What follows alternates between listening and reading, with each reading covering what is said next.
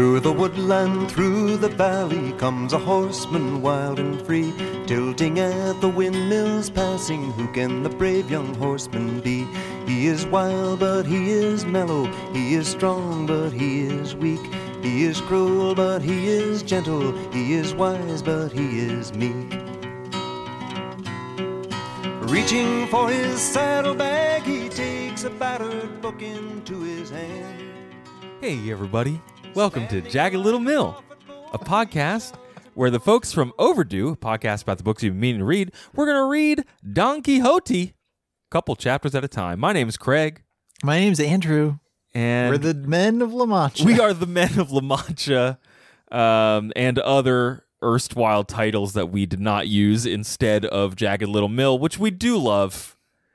It's a good. T- it's pretty good. I'm happy with it, There's and I think I'll get more happy with it as it as these go out, and that's just the name that it is. Yeah, and there is something. There was something quixotic about our quest for a title on this pod here. That's true. You're very right about that. Um, and maybe we'll learn what that word means. as we embark. That's one of my. What I don't know if we do enough like goal setting at the top of these Yeah. projects. Like my goal is to learn what quixotic means and where it comes from. yeah, so we're going to be reading uh, Miguel de Cervantes's Don Quixote, uh, several chapters at a time. This episode, we're going to be covering the prologue, chapters one through four, and then uh, some like background stuff. Um, it is also known as the ingenious gentleman Don Quixote of La Mancha. Which is a title I couldn't get through without laughing. Apparently, Um, it's pretty, I mean, it's subjectively funny. it is. It is like much of this book. It is objectively funny. I think. Um, and I do want to give a shout out at the top of this long read project. This is very unusual, Andrew. I want to give a shout out to Chris and Claire, who are some of our Patreon supporters, who recommended that we read Don Quixote several years ago. Um, so yeah, I think in future episodes we will probably dig into a little bit about how else this story has been adapted and retold and um, used for inspiration. But I think we want to do a background on our author, our translator, and a little bit about just where this book came from first before we get into the tale itself. Yeah. So we've read the for the actual like meat of the episode, we've read the prologue and chapters 1 to 4 mm-hmm. of the Edith Grossman translation. Oh yeah. So those of you reading along at home, that is we'll pass out a syllabus later. this will be on the quiz. Yeah. But mm-hmm. this is what we're reading for this time. Yeah. What do you know about what do you know about Don Quixote in general, Andrew? Coming in, what's your frame of reference for this story? Our Spanish class, I think pretty much every year, most years, would go down to uh, Columbus, Ohio, where they had this. I don't know if they still do it, but what seemed to be basically a standing th- play adaptation of Don Quixote that they just put on all the time. That was not the not Man of La Mancha the musical, a play. No, it was not. I don't believe it was musical. There was a play. I, I remember very little about it because it was really just you know it's it's high school Spanish and you're going on a field trip. You don't get to do that every day. True, true. So yeah, and I know about the windmills. I know he's kind of a doofus. Yes. I know that he's got a, uh squire named Sancho Panza. Yeah. Mm-hmm. Uh, that's what I know. What about you? What do you know? I am aware of and I have ever seen the musical Man of La Mancha by Dale Wasserman, Mitch Leigh, and Joe Darion, but I don't know it very well. I did not perform in it in high school or anything, even though I know plenty of people who did. So, you know, you go driving around in high school with the older theater nerds and they're singing all the Man of La Mancha songs that you don't know. Like, Yeah, classic. Sometimes. Mhm. Um, and yeah, familiar with the windmills, uh, familiar with just the concept of this man, but not really any knowledge about the actual stories that we're going to encounter. Um, I did not get like a, wi- I did not w- watch a wishbone of Don Quixote or anything as a kid. There, there must be one, but I feel like it would reflect to poor. I mean, I guess you'd have to make him Sancho Panza, right? you'd like have to make Wishbone can't be. Wishbone can't be stupid, right? No. like they wouldn't they wouldn't have him play a role that reflected poorly on him, You right? can't let Wishbone be stupid. That's the first rule of Wishbone. Uh, well, that's good. Uh, We're uh, we're coming in fresher than we have on some of these, which is good. Um, what do we know about Fresh. Cervantes? I don't know. What do you know about him? He's from Spain. Yeah, he's from Spain, born in 1547, we think. Died in 1616, we know, uh, I believe. And he wrote this when he like relatively late in his life, right? like Pretty he late. wrote one thing, and then there were two decades where he didn't publish anything, and then Don Quixote came out. yeah, so he he had a like int- he had one of those complicated lives where he did a whole Hmm, Tell bunch me, of- muse of a complicated man. he did a bunch of stuff. Um, I did find a couple of different sources about Quixote's Quixote Cervantes' family. um, you know, his father was a barber. Um, there's a couple of different articles about his family perhaps being of Jewish ancestry. It would have been a century after the Jews were expelled from Spain in 1492. And there's this whole thing about he he or his family may or may not have been practicing uh, Judaism in secret, even though they would probably have would have uh, converted to Catholicism. Right. Um, and just like I'm gonna try and dig into that a little bit further for future episodes because I can't really tell what the scholarship says on it. It might be pretty recent, but at the very least, it provides a potential framework for like marginalized characters in these stories and critiques of imperial Spain and stuff like that. He mm-hmm. did. He went to school. Unclear if he finished. He left Madrid in 1569 after an arrest warrant for a mm-hmm. duel mm-hmm. and then served in uh like the Holy League in the Spanish part of the Holy League in the war with between the Pope and the Ottoman Empire. I don't really know. he sounds rad. Yeah. Sounds like he got up to a lot of rad stuff. He got injured guy. a bunch and like served valiantly probably. He did go on a boat trip with his brother and got captured by the Turks and spent 5 years in imprisonment. He got out though, is cool.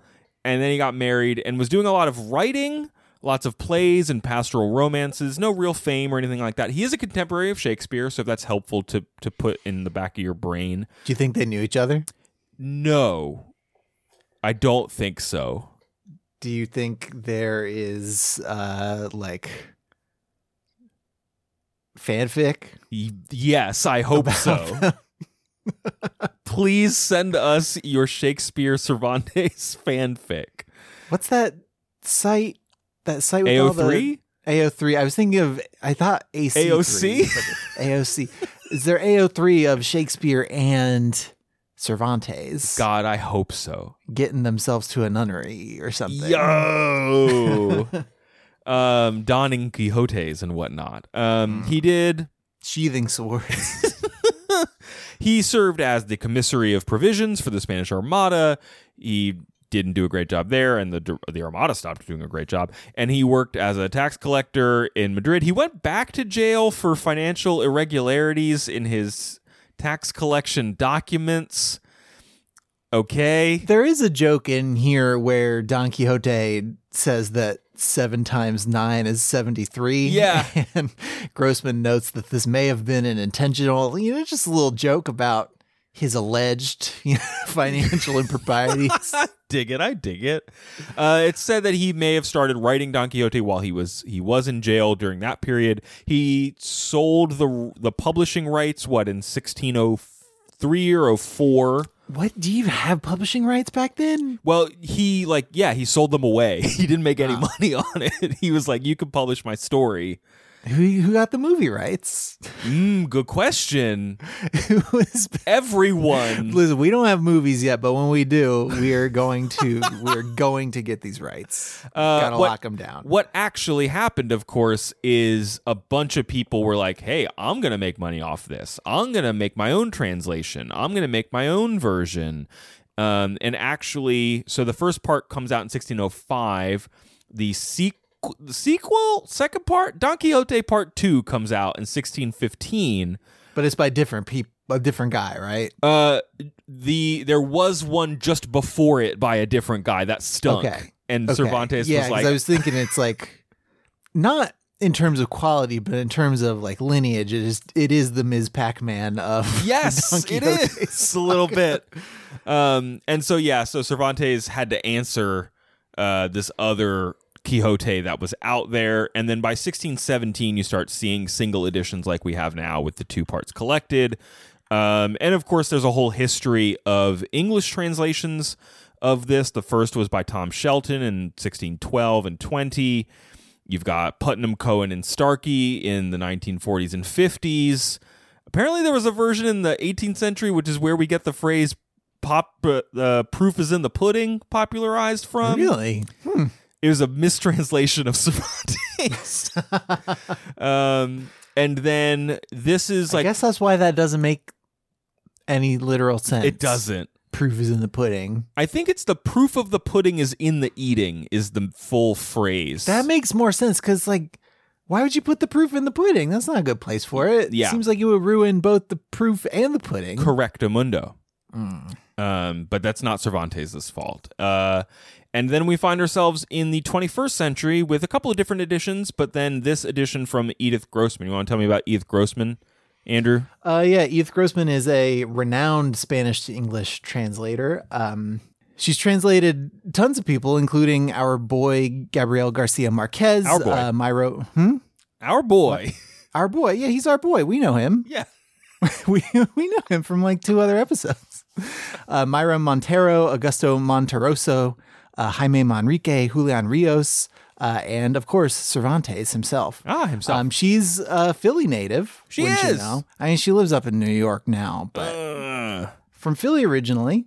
And uh, she started translating this book in 2001, finished it in 2003, and it ended up on like the New York Times bestseller list. It is by far, I think, one of the most like commercially successful translations of uh, Don Quixote that exists. which says Um, something because it's already a very commercially successful work over time. You you run across phrases like the two most translated books in the world are the Bible and Don Quixote. Like it's it's up there. It's been around Mm-hmm. a long time. It's purportedly the first novel. Yada yada yada. So Yeah. Um, and yeah, she she has a short translator's note. I, I think we got spoiled when we read uh, Emily Yeah. Wilson's The That's Odyssey true. because That's she true. had such a painstaking and detailed and super great like hundred page translator's note and like history of the Odyssey that gives you all kinds of background and stuff on the work. Um, but she Grossman says. Um, I've never kept a translating journal, though I admire those I have read. Keeping records of any kind is not something I do easily, and after six or seven hours of translating at the computer, the idea of writing about what I have written looms insurmountably, as does the kind of self scrutiny required. The actuality of the translation is in the translation, and having to articulate how and why I have just articulated the text seems cruelly redundant.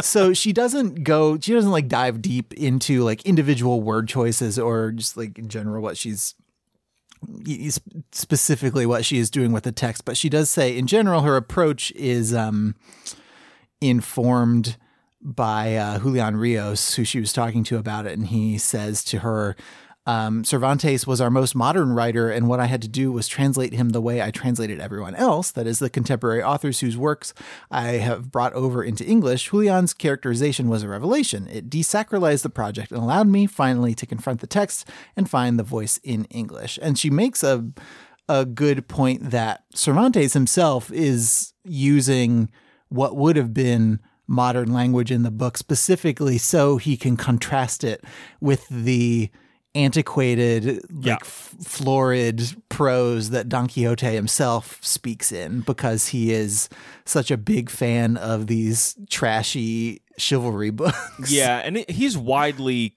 this book and him writ large because of it is is wise, widely credited with establishing a lot of then modern Spanish and Castilian because of this book and just everybody having it as a similar to when we talked about uh, Dante and uh, Italian and like you know Yeah. stuff being codified because you have this central text to refer to. Yeah. Um, Um, I know you yeah, found she- some. she- um, did you find some detractors because the the I made note that she said she used the Martin de Riquer edition of Don Quixote, which Mm-hmm. is based on the that's her Spanish source, which is based on the first printing of the book. She says with all its historic slips and errors, which I don't really know what that means, but I know there were I some mean, I've got to imagine, like with uh, the 1001 Nights. Like maybe maybe not as much because that thing got like everybody Yeah. got their fingerprints on that thing. but it does seem like there are different editions of the original Spanish and some are held to be more faithful than the others. Like Grossman doesn't go into that, so maybe that's some research we can do for a future show. Yeah.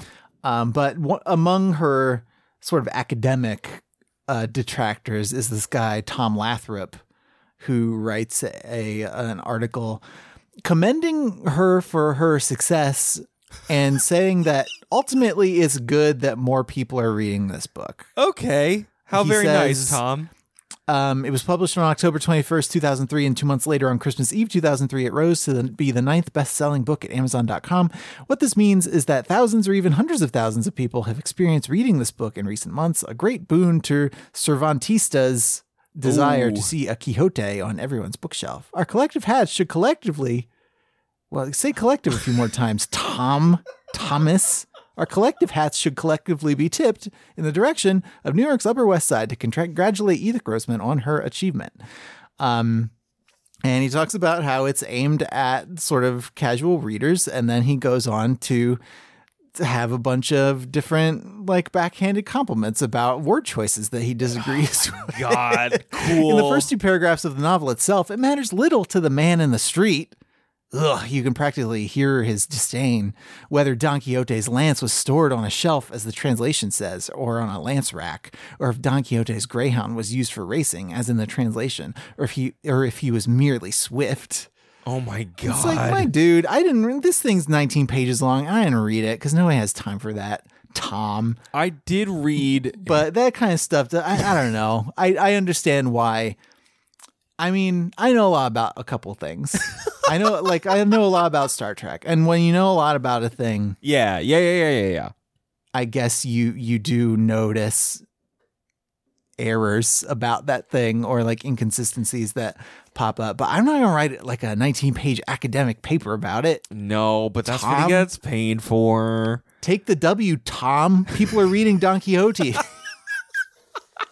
Uh, also, our our old frenemy Harold Bloom writes a glowing introduction to this edition that I won't really talk about too much because I don't know how I feel about Harold Bloom, except like you need to be really uh conversant in the great works of Shakespeare to read a Harold Bloom essay. so you were fine. You're, you're I was okay actually. I don't I didn't feel comfortable in there.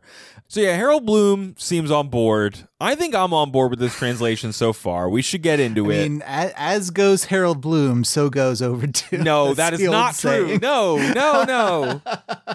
My I have reservations about Harold Bloom t-shirt is answering a lot of questions. Mm-hmm. Um but let's get into it, Andrew. Okay. Let's talk about our boy. Well, first, actually, I would love to talk about Don Quixote, but we got to talk about Miguel de Cervantes first because he wrote a prologue for us. What do you think about the prologue? I was like, is this right? What is? Wait, what do you mean? I well, I had to. I went back to the table of contents and was like, "Is this part of the book, or is It this some weird, weird art project that somebody did?" That's the I book, was- man. I was very intrigued. So the first, I think the first poem, and then one or two of the other ones are all doing this thing where the last syllable of every word is missing, That's its own business. Yes, and it was it was strange, but I kind of liked it because my brain could guess it most of the time, and I was like, "Yeah, that means I'm smart." you're. So you're it's like when you at- do the New York Times spelling bee. Yes, I need a book that tells me I'm smart. you do. Yes. So this is after Cervantes writes a short little prologue here, where he's basically like, "Hey, I want this book to be great, and I want you to think it's great." But that means I have to write a good prologue, and I think that's gonna be hard. Oh yeah, this part of the prologue. Okay, yes, yes, yeah, yeah. It's we're on the same page. I, I was thinking about the poems because there was a lot of poems. There were a lot of poems. But yeah, this uh this prologue is Don Quixote being like Miguel de Cervantes. Cervantes. It's Cervantes being like, Man, I'm worried that this book's not very good. And so he's then one of his friends comes in and is like, Hey man, what you what you doing? And Cervantes is like, Oh, I didn't see you come in. I'm worried that my book's not going to be good enough because I don't have fancy footnotes and I don't have like cool Poems. like references to stuff or or like things at the front of every chapter like a like a really smart cool book does. And I love his Cer- unnamed buddy so much. and Cervantes' cool friend Biff, I guess we'll call him. Biff is just like, "Hey man, don't worry, take it sleazy. Just make it all up. yeah. Just make it make it all up. Just name stuff after the Bible. Use some super common Latin phrases. Like you don't need to be super smart. And then if you want to have a glossary in there to show how researched and great your book was, just like copy and paste it from somewhere else. And nobody looks at that stuff anyway. They'll just see that you did it and assume you're smart. And I was like, Biff, you are on to something, He my friend. yeah, I really like it because he leads it. He's like, wait, you're sad about how to make this like complicated book because you don't think you can? Aren't you smart? He's like, aren't you the one who's saying you're smart all the time? You can't figure this out. Here's the Biff plan. And then he ends with he's like, Well, weren't you trying to critique all these books that have all the stuff that you say they have anyway? So Yeah. like couldn't you just make a book that makes people smile and makes them think that those other books are dumb? Uh huh. idiot. uh, and so Cervantes is like, cool, my friend was right. Okay, let's go. And then he says, I do not want to charge you too much for the service I have performed in introducing you to so noble and honorable a knight. But I do want you to thank me for allowing you to make the acquaintance of the famous Sancho Panza, his squire, in whom, I, in my opinion, I have summarized for you all the squarely wit and charm scattered throughout the great mass of inane books of chivalry. Uh, we do not meet Sancho Panza in this episode. I kept I kept waiting for him. Yeah. It's like in a Seinfeld episode where you're waiting for Kramer to come in. It's like I know Kramer's going to come in, but when is when is Kramer? When's that is Kramer? Um, but no, then we get a section called "To the Book of Don Quixote of La Mancha," and these hit me again with these poems. Andrew, what is this section doing? I mean, it's mostly a bunch of poems kind of introducing us to what different people think about Don Quixote. like there are a bunch of poems from people to him and sometimes to his horse. Yes, they they appear to be written by other knights of chivalric romances. In future episodes, we will probably do a deep dive on what chivalric romances are.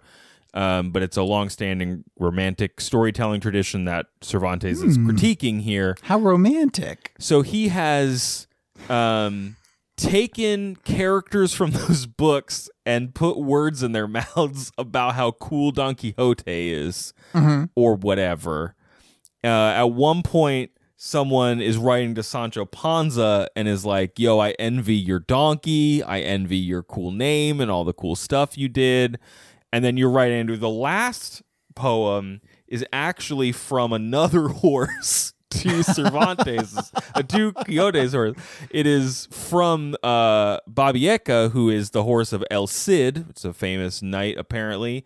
And it's. No, I know El Cid. Oh, sure. Um, and it's just like, hey, what's your deal? And Rocinante is like, uh, yeah, Don Quixote kind of stinks, but he's my he's my guy. I I don't know what to say. Um, which is like a fun exchange between horses. I think in the legend, maybe Don Quixote's horse is supposed to like descend from the other horse. It's very, it's a, it's very cheeky. We of course have read the prologue where he's like, "I'm going to make up all these poems," so we know that they're made up, which is fun. Some mixed media stuff going on. Mm-hmm. And then chapter one, we're in La Mancha, and we meet We're our in La. Mancha, and we meet Don Quixote. Chapter one, which describes the condition and profession of the famous gentleman Don Quixote of La Mancha. I love these little. The gang and the gang gets into stonks. Like I love yeah, these it, re- little- it really sets me up for like the one where Don Mm-hmm. Quixote like becomes a knight or whatever. Um, I like 'em. So in La Mancha, which is just this is something. This this was like something we read for um, for a Genie Baby somewhere in La Mancha in a place whose name I do not care to remember. yep. a gentleman lived not long ago and that that is such an effective way to communicate to the reader not only that they don't need to care about where this is but also that where it is is not like objectively important Yeah. on the world's stage Correct. in any way. Correctamundo. Um, so we meet Don Quixote. He's he's doing okay. He's like he's got some land. He's got one like handyman who does a bunch of work around the house. He's 50, 50 years old ish. Um, he you know he makes a good stew, even though he you know he eats beef more nights than he eats lamb. If you know what I mean. I do not, but okay. It means that beef costs less than lamb. sure.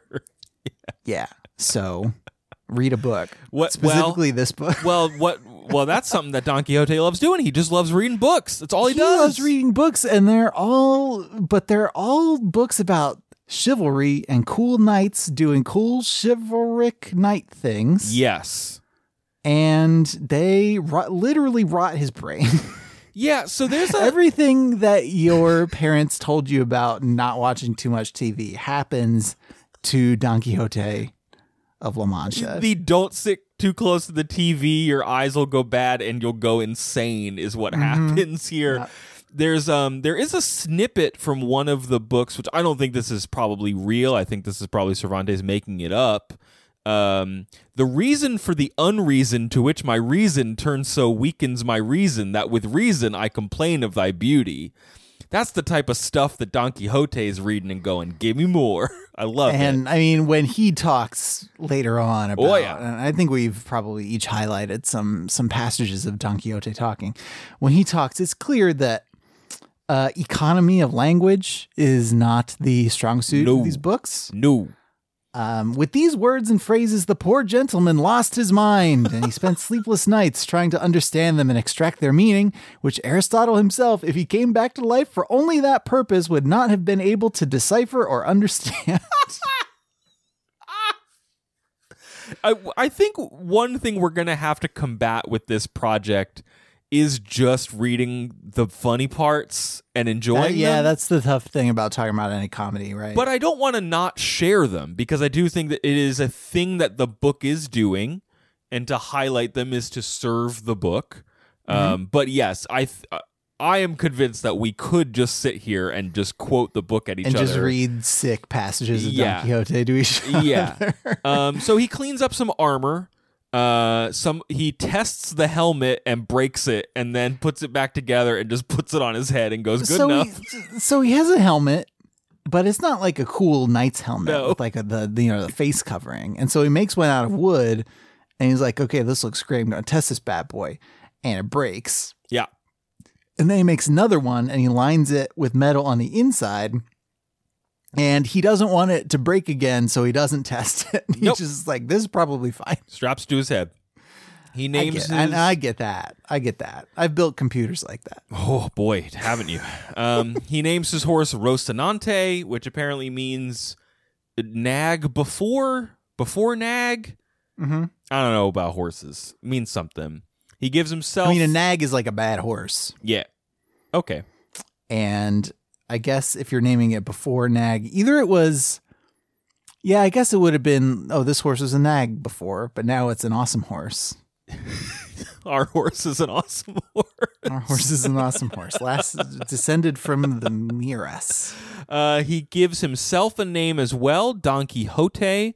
Um, I've seen some stuff on this, maybe meaning thigh armor, or like the word may come from the Catalan for thighs, which may also just mean butt. Like it's unclear. like or a horse's butt or something. So like the his name is supposed to be funny. Like just Mr. Butt. Mr. Butt. Um, I my notes call him DQ a lot for uh, for efficiency's sake. For sake. Dairy Queen. But he has decided he's got his cool horse, he's got his armor, he's got his sick name Don Quixote of La Mancha. Um, he does have to have a lady that he's in love with, so he has And made so he up a lady. invents one? so he invents a lady? yeah, hey lady. Who's that? Who's that? Was it Manti Te'o or whatever his name was? That Yeah, football player who made up his girlfriend? My name's Manti Te'o. Um, and yeah, he he makes up Dulcinea of Toboso uh, because she's sweet and it's a musical. It's a, not a bad name. Um, no, it's a it's a good name, but she doesn't he's exist. a made up lady. yeah, so it doesn't really matter how good her name is, does it? No. We go into chapter two, uh, which tells of the first sally that the ingenious Don Quixote made from his native land. Um, what's the main? There's a main problem here that he has to solve. Andrew, what problem does he have to solve? Donkey, okay, he's got his armor, he's got his horse, he's got his lance, His he's lady got love. his he's got his lady love, he's got his chivalric attitude, he's got a cool name that pays homage to where he comes from. He has all the things that a knight needs, but except he's not a knight. He hasn't actually been knighted or made made into a knight. He's not been given a boon. He's not been given a boon. He has no like symbol like painted on his shield or his armor or whatever. And Yeah. and he, as he knows from the books, if you are going to go and like challenge other knights and go and do cool stuff, you do need to be a knight first. It's true. It's true. And so he's like, "All right, I gotta find some trouble that I can get into, so I can become a knight after this. Yes. please." I did appreciate this little note um, from Cervantes where he's like, some authors say his first adventure was the one in Puerto Lápice, and others claim it was the windmills. But according to what I have been able to determine with regard to the matter, and he goes on from there to say that this adventure where uh, Quixote, you know, rolls up to this inn and demands to be made a knight is the first. I like the the metatextual Cervantes being like, "Listen, I've done the research. Mm-hmm. I've actually found the beginning of Quixote." Scott, there are two. There are many schools of thought on the first of Don Quixote's missions. I noted just before that passage, Andrew. I noted a really long, purpley, florid language section Yeah, please tell me about it. Um, so what I like about Quixote being the one who quotes chivalric writing is it allows Cervantes to put it in without actually having to be the author who's saying it. So like Quixote's around and he will just talk to himself in the language of these novels. Um, who can doubt that in times to come, when the true history of my famous deeds comes to light, the wise man who compiles them, when he begins to recount my first sally so early in the day, will write in this manner. No sooner had rubicund Apollo spread over the face of the wide and spacious earth the golden strands of his beauteous hair, no sooner had diminutive and bright hued birds with dulcet tongues greeted in sweet mellifluous harmony the advent of Rosy Dawn, who, forsaking the soft couch of her zealous consort, revealed herself to mortals through the doors and balconies of the Manchegan horizon. Then the famous knight Don Quixote of La Mancha. Like, it's so good. It's so good, eh, but if you boil that down, it's like the sun came up and Don Quixote rode away. But it t- it takes so long to say any of that, and that is the specific kind of book. And this is what Grossman talked about in her translator's note. This is the kind of book that Cervantes is taken down. is Yeah. this florid, nothing trash. Well, which I know nothing about, and so I don't know if he's like setting up a straw man that is meant to intentionally reflect like the worst parts of this genre. Like I think we've in our however many hundred episodes, we have done a lot of work to try and um and respect uh romance like romance Genre. novels and yeah genre fiction and and all kinds of stuff that like the literary establishment has poo-pooed Sure. because that work has value even if like old ivory tower white guys don't think it has value but these books if they're anything like what cervantes is telling us don't seem great to me Yeah. they don't seem like good good reading Well, and let me, let me put something else. Let me stake this claim in episode one. Maybe we'll revisit this later. I can't wait to revisit this later I think that this type of like Knight's Code stuff, this chivalric knight stuff, actually glosses over a lot of bad behavior by knights throughout the years. Mm-hmm. And maybe also uh, prevents proper critique of Spanish imperialism, maybe. So maybe he also doesn't like that part in the same way that right now in, tw- in the 21st century here in America, we might be having a bit of a reckoning with how many cop shows and like crime genre stuff we have just inundated ourselves with. that's interesting So I'm just like he's he's punching up, I think, and using the purple language as a boxing glove. A metaphors Also, and though- metaphors. Oh, it's a good metaphor. Also, guys who want chivalry to be around today, Mm. they they are really letting themselves off easy, huh? Yeah. Like back in the day, you had to do all that. you had to get his armor and you had to have a horse, and now it's like, oh, I opened a car door for a lady. I'm chivalrous. yeah. do Uh-huh. like the emoji hand clap. If you don't have a horse, it's not chivalry. this is not chivalry. so uh Don Quixote he's talking to himself. He rolls up to an inn, Andrew, but he, of course, driven mad by these books he reads. What does he see instead? he thinks it's a cool castle. Mmm.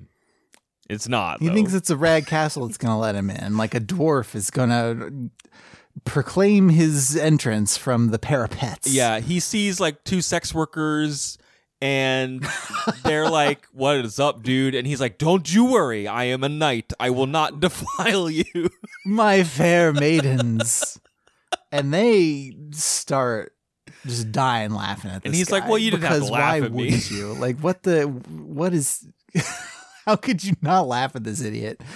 Um, and the innkeeper comes out and he, he picks something. He, he, many people in this book, including the innkeeper here, pick up pretty fast that Don Quixote has a screw or two or three loose yeah, I actually really like the and try to humor him, you know? I like the um late in one of the later chapters we'll talk about there's some folks on the road that he encounters and I like the fact that like when he rolls up as a knight people are like I mean he probably could at least harm me.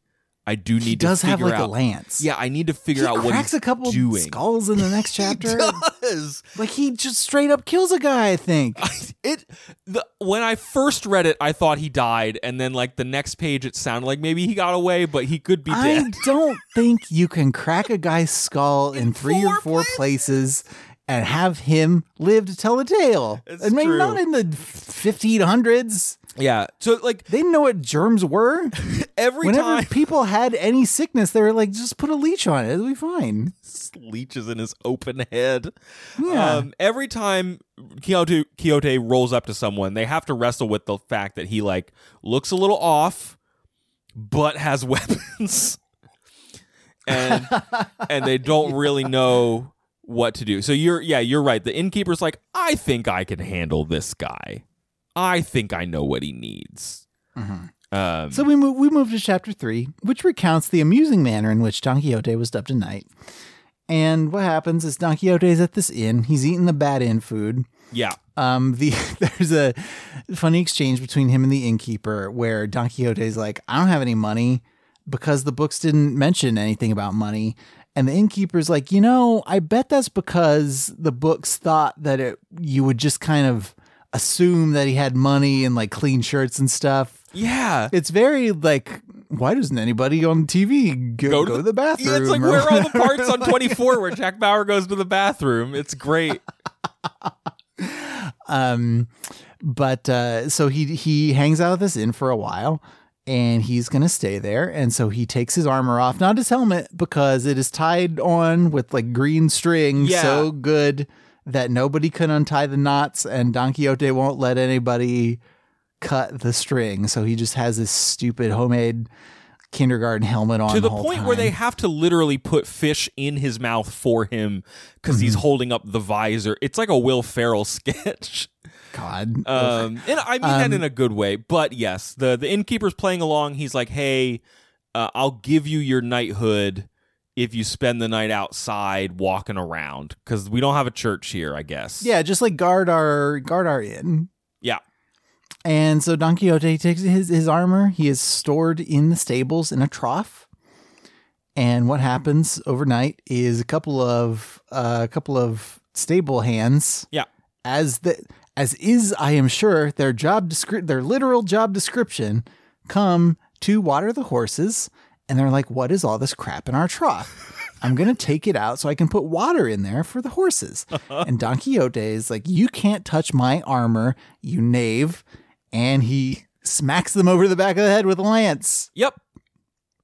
He does serious harm to these two gentlemen, Uh-huh. including the second one, who we mentioned already, whose skull he cracks in four places. Yep. Um, and Everyone starts throwing rocks at him. And the innkeeper runs out and he's like, Listen, everyone, I will I will fight all of you. And the innkeeper runs out and he's like, Listen, guys. Um, what does he say? The innkeeper shouted at them to stop because he had already told them he was crazy and that being crazy he would be absolved even if he killed them all. Yeah, and so the innkeeper, wanting to spare himself this trouble, is like, "Listen, man, listen. I, I'm telling you, as the the proprietor of this castle, Yeah. that if you guard your armor for like two hours, that's enough to become a knight, and you've done it for four, so you're doing great. So he basically m- makes him a fake knight and kicks him out because he has hurt a couple of his employees Uh-huh. and caused a major ruckus. Yes. Woof. And that's pretty much chapter three. That's how Don Quixote becomes a knight, is he seriously harms some people and then annoys somebody until Yeah. that person tells him that he's a knight. Yes. And we are we are having fun at the like you know, the book is certainly treating the madness as a goof and it was written with that in mind. I don't know that the book stands up to a strict scrutiny of like modern understandings of mental health, though there's a lot of apparently like 20th century Freudian critique of this book, which don't I don't even know what to do with that stuff. I've got a you know, there's that onion piece from a long time ago that's like feminist like turns her brain off so she can just enjoy a reality TV show. I think there's This- some of that that we need to wrestle with. Um, yeah, because I don't I don't know that we need even need to wrestle with Yeah, it. Just sure. like assume that that is the mode that we're we are operating in because this is a made up guy Yeah. with what is what would certainly not map cleanly to any established no, that's a good point. uh, mental disorder. the, the biggest I think the the thing that Cervantes is engaging with is like this guy can't tell reality from fiction yes, yeah, yeah. and he is he is incredibly good at and eager to impose fiction on the world around him Mhm. uh, to the detriment of everyone and himself. Um, chapter four concerning what happened to our knight when he left the inn. Yeah, tell me tell me about the adventure of our night when he left the inn. I feel like I've been doing all the fun fine, chapter summaries. Um, so he is very excited. He's so pumped. I don't think he slept a wink, and he's but he's gonna go home. He's gonna get money and shirts. Having been informed that these things are important. Yes, and he hadn't gone very far um, when he hears like crying, like someone in pain in the woods, and he's like, "Dang, I just became a knight! What a coincidence! lucky? Yeah. I get to go do a night thing." And he rolls into the woods um, with his tired old horse Rocinante, and he sees a guy. Rocinante. a boy of 15 tied to a tree getting whipped by a peasant who is his boss. And the boy's name is Andres. I don't remember if we learned the boss's name. Um and the Andres has he's like a sheep herder or a shepherd is probably the word you might be familiar with. Um he is a shepherd for the peasant and apparently every once in a while he loses a sheep and the peasant's mad about it so he's beating the crap out of the guy who works for him which sucks and D- Don Quixote's like well why are you fighting that man who, whom you're not allowing to like raise arms back at you like this is not a fair fight this is not honorable unite no So concerned with honor, this guy. yeah. Well, he is he is regularly assumes that people who are not knights are knights. And so he's like, "Well, this is bad. You shouldn't do this." Um and both of them are like, "Wow, this is a real knight who could who could hurt us. So we do need to He- deal with yeah, this." like regardless of whether he's a knight or not, he is a guy who showed up with a lance. Yeah, yeah. Um, and Don Quixote is like, okay, well, what does he owe you? Why is he, you know, he gets to the bottom of the of the disagreement here, and this is the thing you alluded to earlier, Andrew, the seventy three reals, where he's like, oh, you did this labor, you should get paid for it, and the guy's like, yeah, I but- mean, I I do agree for that with that. yeah, there is a part Even where if even if the math is not strictly correct, like You gotta get paid. Well, so we we'll get to that in a second because the the peasant is like, yeah, but I he did like take some of my shoes or something, and I beat him up. And Don Quixote is like, yeah, okay, but you then beat him up, so we do need you do need to pay this man, um, and you need to, uh, do you have the money on you? And he's like, no, I don't really have the money, um, and he's like, okay, go back to your house, get Mhm. the money, and pay Mhm. this guy Mm-hmm. and the the peasants like that's a great deal because he's clearly never going to do it and uh the and andres is like this is not a good deal because he's never going to do clearly it Clearly, he's never gonna do it. Yeah, and right. cervantes says workers rights because andres says but what deeds is this master of mine the son of if he denies me my wages and my sweat and my labor Mhm. and is a man not entitled to the sweat of his brow. and it kind of boils up to uh or boils down to rather Quixote being like, "All right, cool. So you guys are gonna figure this out. Bye." I'm glad I could help. See ya. see ya and we like we kind of bun up bump bun up bump on them with uh the peasant the the farmer being like listen andres you can go track down that knight to try and make him enforce this debt but first i'm gonna make the debt worse and like beats him up some more Yeah. and then just I mean, releases I don't know. him. Maybe we revisit these these two. yeah at maybe some they'll come point, back But it's very possible but uh, yeah, it doesn't seem like Don Quixote did any net good in this situation. no. This this is a situation the in stuff i don't think we really saw. We saw him cause bodily harm to people who didn't deserve it. But this is one where like the chivalric code applied to people assuming that other people are following it can lead to bad things. Like that the the farmer takes advantage of quixote assuming that he is also a knight and that he will like honor his word um so Which is really, I mean, this is a real. I I some Chuck Schumer Um, nonsense is what this is. I am on that note. I am worried about Don Quixote's follow through. I think he's Yeah. going to start a bunch of stuff that he cannot finish. I uh yeah, correct. I'm worried for him and worried for the people who encounter him.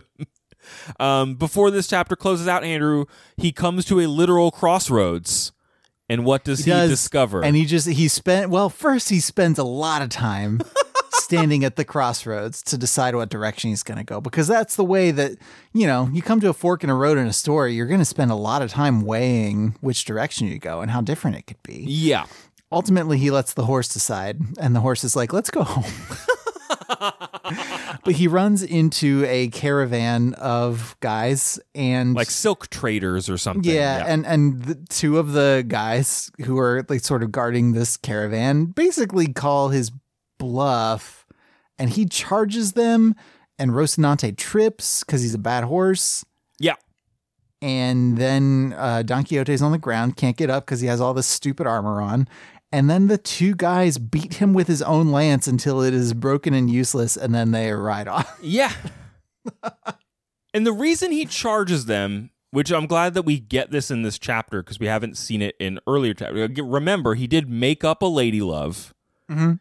He wanders up to these dudes and he's like, "Hey, my lady love is gorgeous, right? Just could you just swear that the lady I'm in love with is pretty?" And they're like, "Well, we've never seen her, so could you, hey man Could with a show- lance, could you Yeah, like show us?" Show us. And he goes, No, because then you wouldn't be swearing in the way I want you to. and he- the one guy's like, Just show us a photo and we will say that she's pretty even if she's ugly. And he's like, She's not ugly. And that's when he charges and the horse falls down. Oh boy, So, Quixote. And it, yeah, and the, while they're beating the crap out of him, he keeps running his mouth. Cervantes is very clear to tell us that he's still running his mouth. He doesn't tell us what he says, just that he does keep continuing in this vein. uh yeah and so we'll pick up next time with him on the road i don't imagine that these chapters are going to have a lot of time skips that aren't explained i feel like we will in chapter 5 learn exactly how he got up off the Chapter five, in which the account of our knight's misfortune continues. oh great okay So, cool Just a wonderful little teaser for next time. Yeah. Um, you know, my closing thoughts on this opening sally of chapters, Andrew, is like I'm interested to know who the joke is on in each little vignette here. A lot of times it's on Quixote, of course, but sometimes it seems like maybe it's going to be on other people. It hasn't always yet been, except those guys who got killed for just doing their job. The but we but we do have we do have just enough removed from Quixote that we do like we know that the inn is not a castle. We we yeah. know sort of the befuddlement of the people who he runs into. I guess I'm really Um, interested to know. This is a long book. We're going to be doing this really show long. for a while. I've got to imagine that there are at least a couple instances where Don Quixote actually does something Yeah. good, but maybe by accident or like Ooh, some Inspector Gadget stuff. yeah, like we'll we'll, we'll figure it out. But I, I, just, think if you you can't do just like a hundred percent failure. no. right? I mean maybe it maybe, Maybe. you can, but but what I don't know that you can do is, you know, hundreds of pages of he went to this place, he thought it was this place. Like that, it feels like it. He has to be either incredibly creative, Cervantes, to come up with new versions of that, or Sancho Panza is going to like introduce some extra stuff. We're going to meet Dulcinea at some point, or whoever he claims is Dulcinea. I know that there is a woman who he declares to be Dulcinea at some point. Um, but yeah, and then I'm just in general struck by like this book was published in the early 1600s and it's doing the this is the history of literature about literature about history thing in a way that like predates a lot of the epistolary novels and all, remember all those novels we've read from like the 17th and 18th century that start out with someone being like here's the letters of the true account of this incredibly made up thing. My dearest brother, here is how I made a monster who killed everybody. yes and those are the parts of Here's how I took a potion that turned me into a strange evil man and ugh. and every time we've gone back to those books i've always been struck by like that's a really interesting convention that every adaptation a hundred years hence has completely dropped like it was just a convention of how novels had to be and so to even have this one start out with like here's a bunch of fake poems that i wrote and i'm very aware that this man thinks he's in a book that he's not in i don't know i'm excited I mean, to Cervantes does early on tell us that this is this is all this is an incredible true story. Um, this Mm. this is in like the first paragraph of chapter one, but this does but this does not matter very much to our story in its telling. There is absolutely no deviation from the truth. oh So there is still an element of Yeah. This is listen, this really happened. that I think you were alluding to just now in your epistolary thing. Yeah, that's which is fun. I'm excited Yeah, to yeah, yeah. to see where that goes. 'cause- I mean, I bet nowhere good. yeah, yeah, yeah, yeah, yeah, yeah, yeah. We'll And uh, see, I guess. well, and and I'm interested to see the interplay between his madness and other characters because how does how can that even work? What if he runs into another knight who is driven mad by chivalric novels? Like, how does that go down? We, we're gonna keep. Tra- uh, we might end up writing some Don Quixote fan fiction at the end of this. we'll see. We'll see. I don't know. what is this book except Don Quixote fan fiction? Anyway, Andrew, you know what we say at the end of every episode of Jagged Little Mill? Kill all windmills.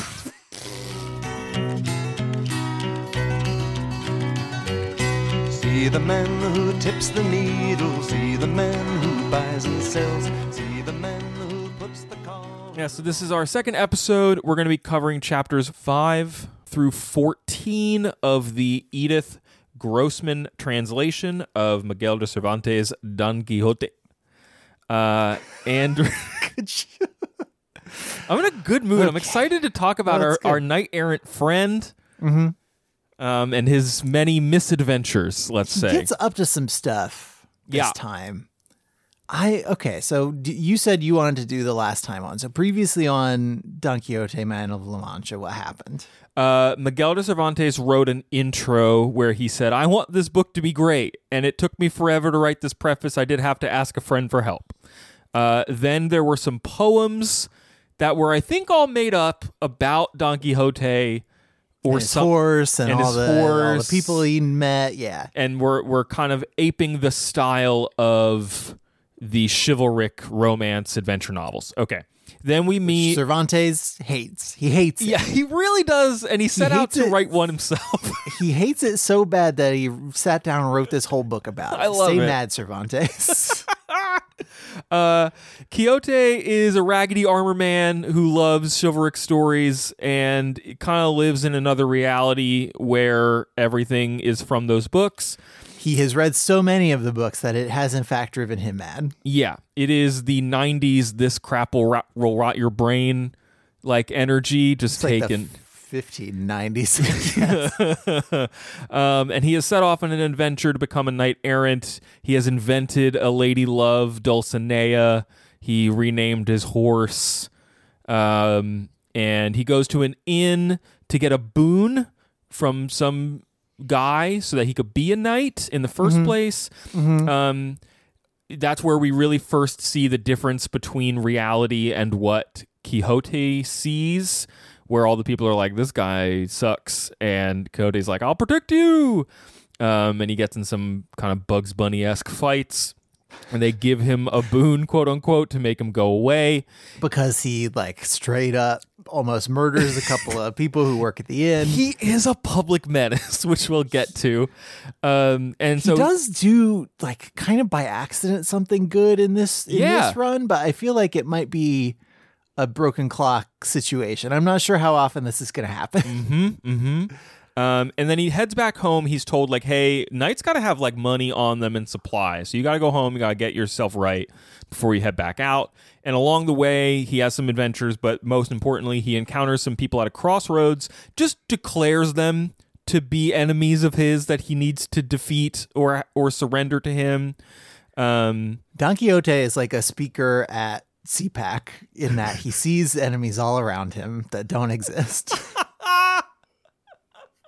yeah, he Get a little political. he tries to get those guys to to like swear that his girlfriend that he's made up is more beautiful than anything they've ever heard of and they won't and so he tries to beat them up and they beat him up and so last time we saw him he was laying on the ground in his big heavy armor totally beaten up and what was going to happen so what happens as we open up chapter uh, 5 i guess chapter 5 not chapter 4 So Don Quixote goes back home, and some of his friends and acquaintances have gathered at his home and are talking about how they're kind of worried about him because he is acting out and he has disappeared.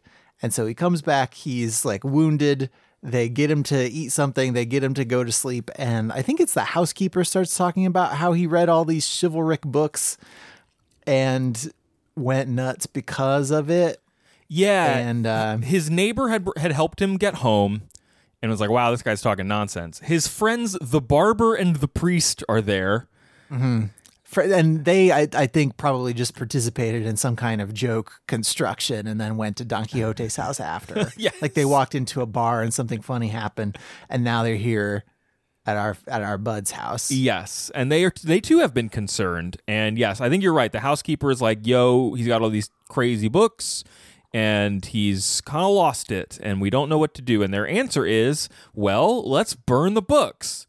Let's burn all the books. And so what follows is a long passage that i think i would probably get more out of if i had been a contemporary reader. There are a lot of footnotes explaining uh who so they they go bu- like book by book and author by author through a lot of these and spare a couple of them and burn most of them. And it is mostly i think cervantes just kind of ripping on everybody like either just directly ripping on them or like ironically praising them. Um there is one uh, Miguel de Cervantes book that they find in this library that and the priest is like this this guy is a great friend of mine. This book is pretty good. Part two's coming soon. Watch out for it. Hit the subscribe button Yes. and you'll get part two when it comes out Yes. but they they throw all these books out in the yard and they burn them and then they wall the library up so it's like it never existed so you can't go back in there and so nobody else can fall prey to what he has fallen prey to their plan is to gaslight him. Um, the the the note about that whole chapter, I think it's chapter six, that is just all of them going through these books, uh, with their own little reenactment of Fahrenheit 451, I guess. Um, the thing that strikes me, and I think is supposed to be the primary joke of this passage, is that the priest is the one leading the charge. He is John Lithgow from Footloose. He is burning books. He is. He knows all of the books very well. Yeah, mhm. The it's a little suspicious, honestly. uh huh. It the priest is out here being like, I know this one. It's scandalous. We should burn it. And no one is like, listen, sir. If you are so offended by the, why do you know about them? it's just Hmm? important to know. It's important to know everything. Yeah, which actually is like, There's another. I don't know what this book's relationship with priests is going to be, but there is. uh They're talking about a priest in a small village later on, and the quote is: "A priest must be better than good if his parishioners have to speak well of him, especially in a village." mm, mhm, the point being that maybe pre- maybe priests get uh, made fun of a little bit behind their backs. yeah. So what what survives this burning are like some individual chivalric books that and some like, of the like the like early quote good examples of the genre like before all the imitators came out and Mm, just yes. ruined it i guess is the is the implication the the quote that stood out to me is when the barber says, uh, "No, I've also heard that this is the best of all the books of this kind ever written, and as a unique example of the art, it should be pardoned." And so they they use that as like a standard, where like we'll get we'll get rid of the derivative trash, but we do need like a functioning. but we do need to build a museum. canon here that we can yeah Uh, so then Quixote wakes up. He's immediately like, "Give me my sword! I'm just gonna start hacking and slashing my bedroom." uh-huh he tries to go to the library and is like, wow, there's no, hmm, there used to be a door here. but now it's just a wall i don't know what happened Strange. And I think his that was housekeeper, a fast contractor that they got to come out to do this work uh huh. Uh, and his his housekeeper is like, oh yeah, so a wizard like walled it up, so that and like made it so that all your books are gone, and you- Sorry. you, can't get them. Mm-hmm. And he's immediately like, that sounds right. That's exactly what probably happened. Uh, Um, yeah, she's putting it in terms that his his uh knight errant chivalric book addled brain can understand, I guess. Yeah. Um. So, oh, the niece of the housekeeper says it wasn't a devil, but an enchanter who came on a cloud one night after the day your grace left here. He dismounted from the serpent he was riding and entered the library. And I don't know what he did inside, but after a little while, he flew up through the roof and left the house full of smoke. And when he had the presence of mind to see what he'd done, we could find no books and no library. The only thing the housekeeper and I remember very clearly is that as the evil old man was leaving, he shouted that because of the secret enmity he felt for the owner of the books and the room, he had done damage on the house, which we would see soon enough. He was called Muñatón the Wise, which I think we hear about a little bit. Li- so this becomes like a character in Quixote's. Well, and he's and Don Quixote's like, "Oh, do you mean this other name, Frest Freston, yes. Frestone?" and the housekeeper's like, "I don't know, I guess." and Don Quixote's like, "Okay, checks out." Yes. He's a wise enchanter, a great enemy of mine who bears me a grudge because he knows through his arts and learning that I shall, in time, come to do battle in single combat with a knight whom he favors and whom I am bound to vanquish, and he will not be able to stop it. And for this reason, he attempts to call me all, he attempts to cause me all the difficulties he can. Makes It sense. rules. I don't know where the, the where that even comes from. I know it. He's he's really good at yes and as long as you're playing in his space. right. Yeah. If you try to tell him that something's a windmill, tell Yeah, like or like those are those are like priests, you shouldn't beat them up. He's like- and he's not really into that. if anything, he'll say, "Ah, but they're priests. They're they're wizards pretending to be priests. I must beat them up." It's, a thing that we're trying to do with our baby son, Mm. our 19 month old baby, where you can tell him where you're supposed to not try just to say no. You're supposed to like redirect his attention positively Yes. to something else. And so that's what you have to do with Don Quixote, who's like a little baby. He's baby. Uh, and the niece is like, "Hey, wouldn't it be better if you just like didn't get in a fight with a wizard and like you just stayed home and like just hung out And he's like, "No, that wouldn't be cool. I have to." Um, and he spends like two weeks at home, just like hanging out. But he does feel the need to get back out there. So in the middle of the night, he recruits his neighbor Sa- Sancho Panza. San- Sancho Panza. Sancho Panza, um, and is like, "Hey, Maybe if you you've heard of him. if you come with me, I'm gonna give you an insula or an island, uh, and I'm gonna make you governor of that island. So you want to leave your family and not tell them where you're going Yeah, me? and Sancho, who is not addled by chivalric books, but who is not depicted as especially bright, is like, boy, that sounds good to me. I would like to be governor of an island, Yeah, and so he goes, yeah. He's, and he's Don Quixote's squire now. Yeah, he's clearly, you know, not a man of means, very excited to move up in the world, uh, but not excited to explain any of that to anybody who might he might be providing for. yeah, yeah, it's not important. Uh, he rides a donkey. Don Quixote's like, hmm, should a squire have a donkey? I don't know. We best move on. Can't think about that We'll too get him. A, much. we'll give him a horse. Like, like first horse I'd take from an from a bandit or an enemy or something. We'll give to Sancho. Yes. And and Sancho is like, "Hey, man, please do not forget to give me an island cuz I will know what to do with it." And Don Quixote, I liked this part where he was like, "Listen, man, I'm going to be so good that like you might not even get just an island. Like sometimes if knight errants were so good, like you give the title of a count, you could be a marquise, uh maybe I'll win a kingdom. And then there will be other kingdoms that you could be king of.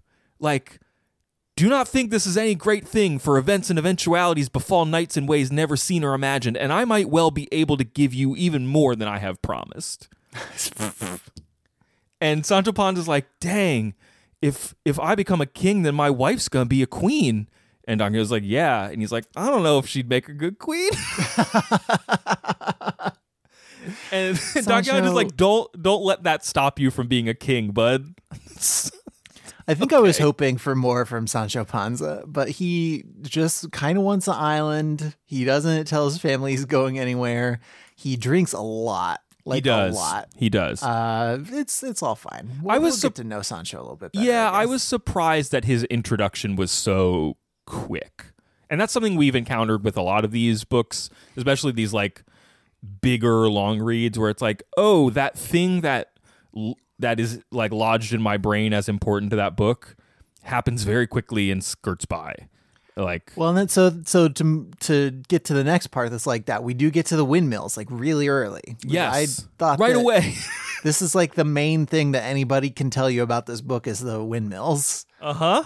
and he thinks the windmills are giants. They are not. They are windmills. And when he goes to charge at the giants, uh, he gets hung up on one of the like the sails, like the windmills, you know, the milly parts, Mhm. and he and his horse get dumped back on the ground, and they almost die. Yes. And, And, that's the advent. That's the adventure. Yeah, it's like two pages. and Sancho Panza's like, hey, wasn't I right? There were windmills.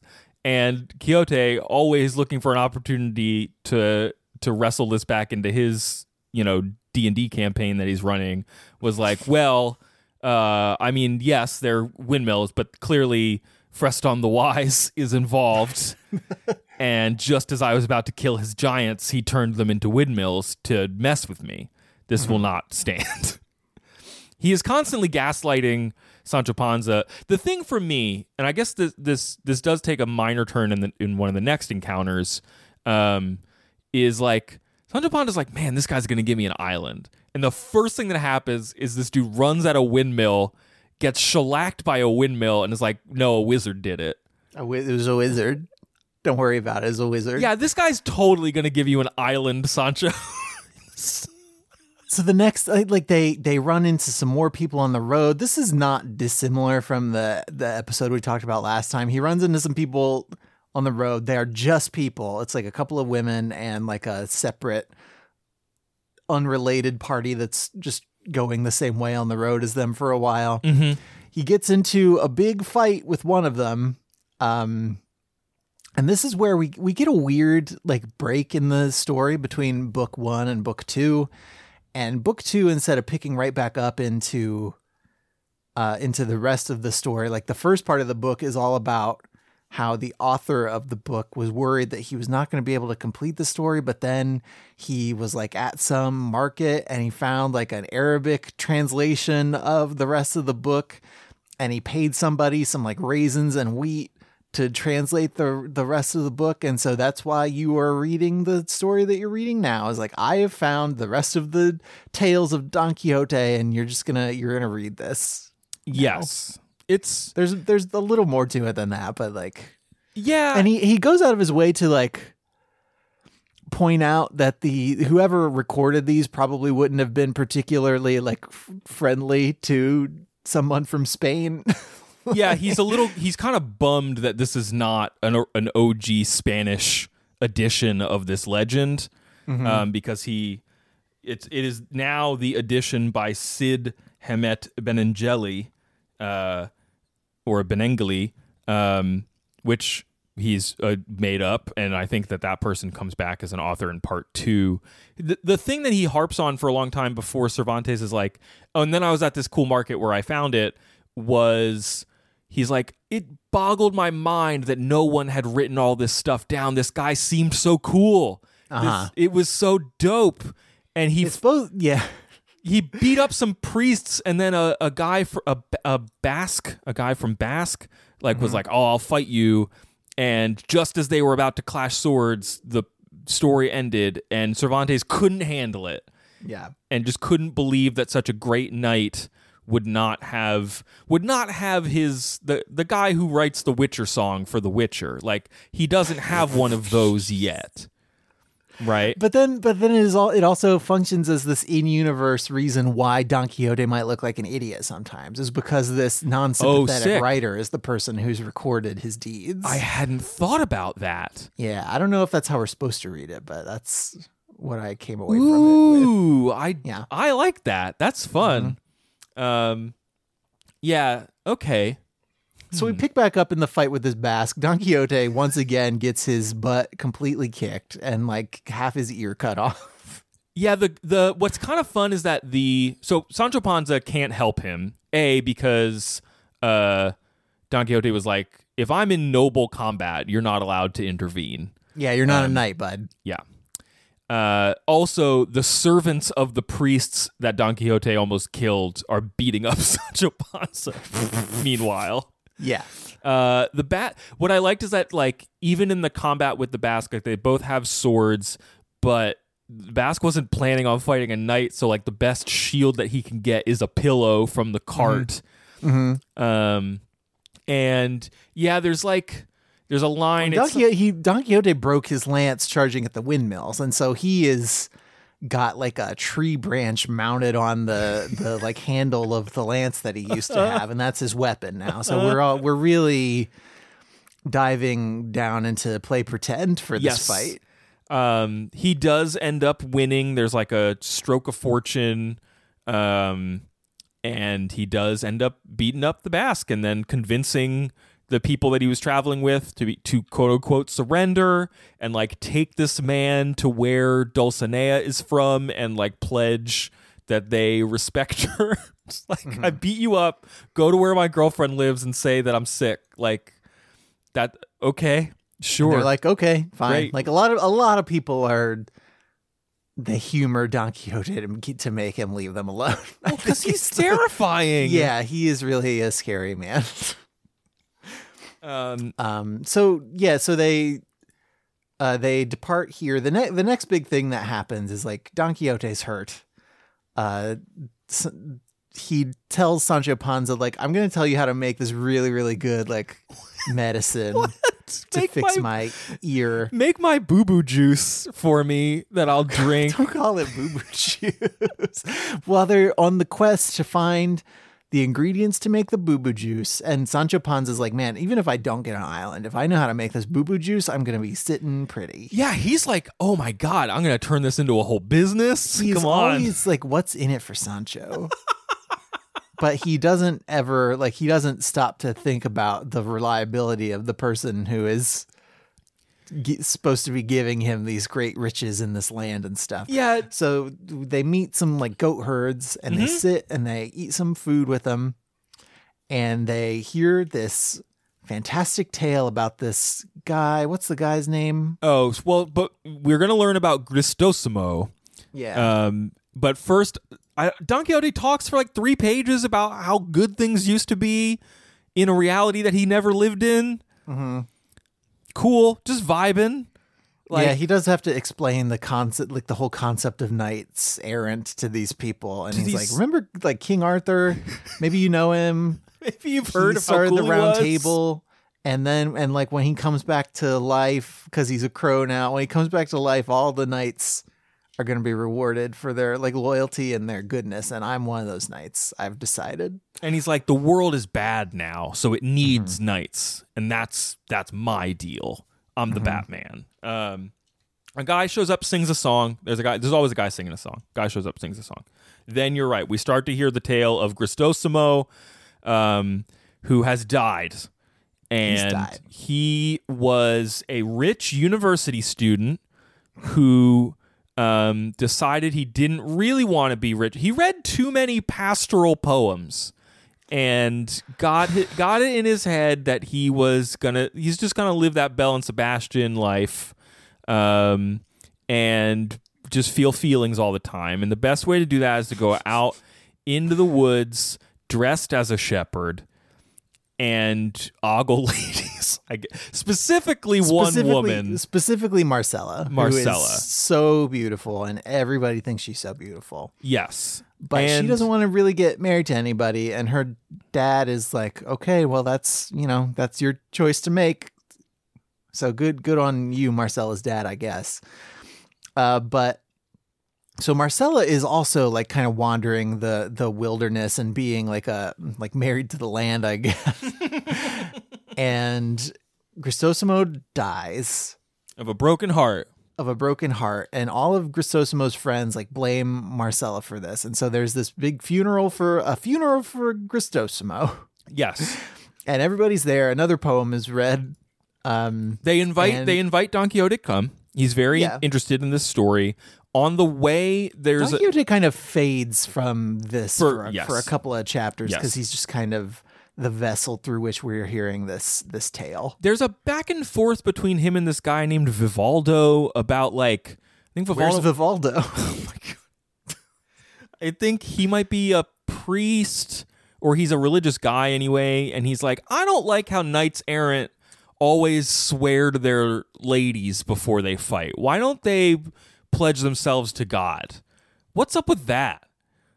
and Don Quixote is like, well, they, it's one, it's tradition, so you can't tell me it. not to do it.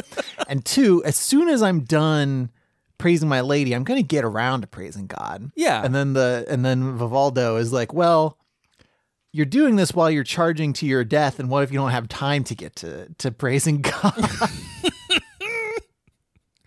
And I think that's mostly the end of the the exchange. Like they just have this weird disagreement about the place of, of God relative to your lady love. And keep in mind, this is like a girlfriend who lives in Canada. Like he does, he has never met She's, this yeah, woman. she's made up. She's entirely made up. So he's not even She's basing. his aunt who works at Nintendo. he's basing this whole argument on a thing that doesn't exist. Okay. Um, yes, we hear Gristosimo's song, which is just a sick tune about someone not loving you back.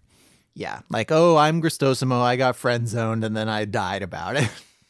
and Marcella shows up to this funeral, and Marcella is like, "Listen, this is stupid. This isn't my fault." Uh, you must consider that I did not choose the beauty I have, and such as it is, heaven gave it to me freely without my requesting or choosing it. And just as the viper does not deserve to be blamed for its venom, although it kills, since it was given the venom by nature, I do not deserve to be reproved for being beautiful, for beauty in the chaste woman is like a distant fire or a sharp edged sword. They do not burn or cut the person who does not approach them. Uh, if desires feed on hopes, and since I have given no hope to Gristosimo, uh, who or to any other man regarding those desires, it is correct to say that his obstinacy, not my cruelty, is what killed him. Mm. This isn't my fault. I'm gonna like bye. I'm gonna leave you alone. Don't follow me. I'm not interested. Yeah, Marcella, uh, the vibe I got from her, this is just my own brain. It reminded me of Andrew, if you recall from the giant novel Infinite Jest. Uh, Joelle Van Dyne, the woman who's like so pretty that she has to wear the veil that because Yes. she's so pretty, it might as well be like disfiguring to her life. yes. It had the way they talk about Marcella reminded me of the way that all those characters talk about her, where they're just like, yeah, a little bit. we are driven to altering our very beings to you know take her in to attempt to persuade her to love us and she is completely beset by it and it is not anything that she chose and she completely resents that their love of these love stories has constructed the reality in which she is forced to live Yes. she it's like an antidote to the Don Quixote syndrome that Gristosimo was living in. I think it's mm-hmm. like someone being like, "I don't want to be the dragon that you're fighting, you idiot. You're not. none of this is real." Um, but I was So, surprised to see that Don Quixote is like, "Okay, did everyone hear the lady? She's Yeah, going so- into the woods." Marcella says her piece, and then um, she goes to she turns to go back into the woods, and some of the guys at this funeral start like getting up to follow her yeah, because she is so beautiful. And uh, yeah, seeing this, Don Quixote thought it was an appropriate time to put his chivalry into practice by coming to the aid of a maiden in distress, and he placed his hand on the hilt of his sword, and in a loud, clear voice he said, Let no person, whatever his circumstance or condition, dare to follow the beautiful Marcella, lest he fall victim to my fury and outrage. She has shown with clear and sufficient reasons that she bears little or no blame in the death of Grisostomo, and she has also shown how far she is from acquiescing to the desires of any who love her, and therefore it is just that rather than being followed and persecuted, she should be honored and esteemed by all good people in the world. For she has shown herself to be the only woman in it who lives with so virtuous a desire. And it's like the one time where Don Quixote reads the room and gets it right so far. yeah. Like I- he saw a lady who didn't want to be followed, and he's like, "Don't follow the lady." He didn't see like a merchant and decide that he was a monster and try to beat him up with a stick that he got out of a tree. Now, Andrew, on the next Yes, page, he does resolve to follow the lady who said she should be mean, followed. Not out of uh, love, but out of a desire to be a- useful. Yes, and who who is to say how this is going to go? Probably bad. I but do- at least for a minute, it does look like Don Quixote is going to do the right thing here. Yes. And so they decide not to follow her. Uh, they put him in the they put Christosimo in the ground and they put a they put a big heavy gravestone on his grave um, with just like they had really planned. Imagine if you're Marcella and this is what is on the dude's grave. Here lies the sad cold body of a lover, a shepherd destroyed by an icy heart. The pitiless hand of cruel beauty killed him, extending the power of love's tyranny. That would suck. Yeah, that would suck. I mean, so Marcella said her piece, but they, I guess they already had the stone, The narrative, made, yep. and it's expensive to like get that altered. So we're just gonna use the the bad misogynist stone that we already Mm-hmm. had. Yes. Um, and so yeah, then it ends with uh, Sancho and Don Quixote going off into the woods. Um, it closes, but matters did not turn out as he expected, as is recounted in the course of this true history. The second part of which concludes here, which is that, so that's everything End, from end of book two. Yes. yeah, that's everything from the mid-fight pause to Marcella here. Um, yeah, this was a fun little bit of stuff. I was expecting the windmills to come way later and to be a bigger deal. I guess. Maybe, Maybe they'll that's come just back. as far as most people got in Don Quixote. It's very It down possible. after that. It's very possible. It's also, I guess, easier to relay though than all the stuff about Marcella. Like you can talk about the windmill thing in like 20 seconds, and the Marcella thing requires more discussion. Even the even the sections where he fights people and tries to cast them as characters needs a little more explanation where like this is just like he thought some windmills weren't windmills and then he got like hurt by it like that's a very succinct oh, that's what Don Quixote's about. Well, we've already seen him get mad because he thought a guy was a bad guy when he was just a regular guy. Like it's a little less distinctive than those windmills are giants, and Yes. I need to kick their butts. something I'm in, I enjoyed about this passage is it started to take on the rhythm of uh, like a Saturday morning cartoon to me, like just the narrative beats of like, hey, we roll into this like group of people, a problem happens, we f- find ourselves on the other side, and we end Yeah. up somewhere else. Like that was kind of comforting. It may mean that like I don't know if you're feeling this way, but I'm wondering how samey any of these will feel. Um, given that it is a long story where I imagine this stuff happens a bunch, like how distinct can some of these encounters be? Um, yeah, and there's a there's a lot left to go. yeah. Um, and I think some of the value that maybe uh, folks have found in it over the years, and maybe we will start to develop more muscles for, is like, remember when that guy showed up to talk about Cristosimo being dead, and Don Quixote just kept being like, "You're saying words wrong." Like for two pages, It was pretty good. he was like he was like do you mean methuselah? Because you just said mouth sores. And the guy's like no i'm actually talking about mouth sores now. Well, The other the times first, the first of these is, is the guy says eclipse when he means eclipse. yeah. I'm not sure how like how that translated, like how directly that is translated, because wordplay is often a thing that does not work in translations. But Grossman got something across. yes yes Um, there's actually a little a passage in here. I I think it might have been when they were doing the uh, the book burning stuff, Mm, where they mhm. talk about how tr- translations are sort of pointless because you you can never like translate the original intent or like the original poetry of the words into another language like it just it loses something and i thought that must have been a weird passage to have to translate Yeah, yeah, I don't know. Oh, because it's like a, it's like some French story or, or something where they're like, yes, this isn't the original version of the story. We can just burn it. Which, okay, yeah. The neat. um, so yeah, next time uh, we're gonna be reading chapters 15 through 21. Which I believe Don, Don Quixote is going to wind up at an inn and get up to some more shenanigans. So this is our second episode, which means it'll be at the end of the combo ep for folks. Thank you all for listening. You can send us uh, email at overduepod gmail.com. You can hit us up on Twitter and Facebook at overduepod. Um, you can find out more stuff at our website. Andrew, tell us about the website. overduepodcast.com is that website. Up there we have links to the books that we have read and are going to read. Uh, we have links to apple and google and our rss feed. You can find us on spotify find us on stitcher. Uh, look for craig's podcast seinfeld triple x which is currently celebrating the 30th anniversary of each individual episode of seinfeld's second season. Yeah.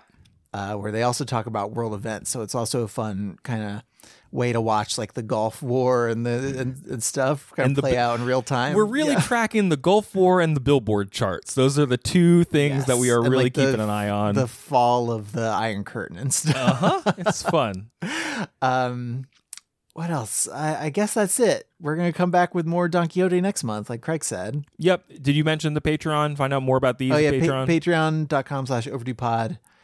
Uh, get bonus episodes early. Come hang out with us when we record some of our bonus episodes. It's always fun. yep. That's it. And yeah, I think that's good. All right. What do we say at the end of every episode of Jagged Little Mill, Andrew? Wait, I actually don't know what we say at the end of every episode. The joke is that none of these are ever the same.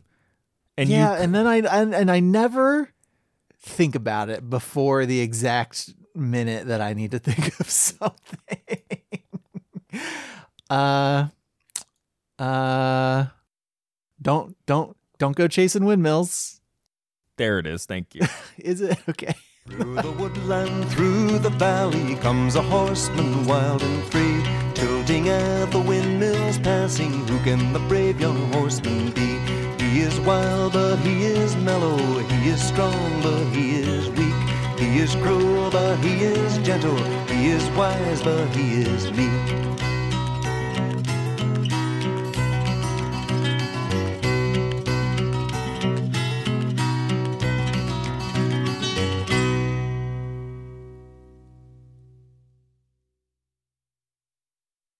Hey, everybody, welcome to Jagged Little Mill, a Don Quixote podcast brought to you by Overdue, a podcast about the books you've been meaning to read. My name is Craig. My name's Andrew, and I, honest to goodness, did forget that we called it that. So. I, I, I had a moment right before I said it where I was like, is that the name? And I Yep, do. that's the name. I That's do have the we went with. spreadsheet for our, our reading schedule open. I was like, okay, I'm going to go with it. Yep. That's fine. It's it's fine. So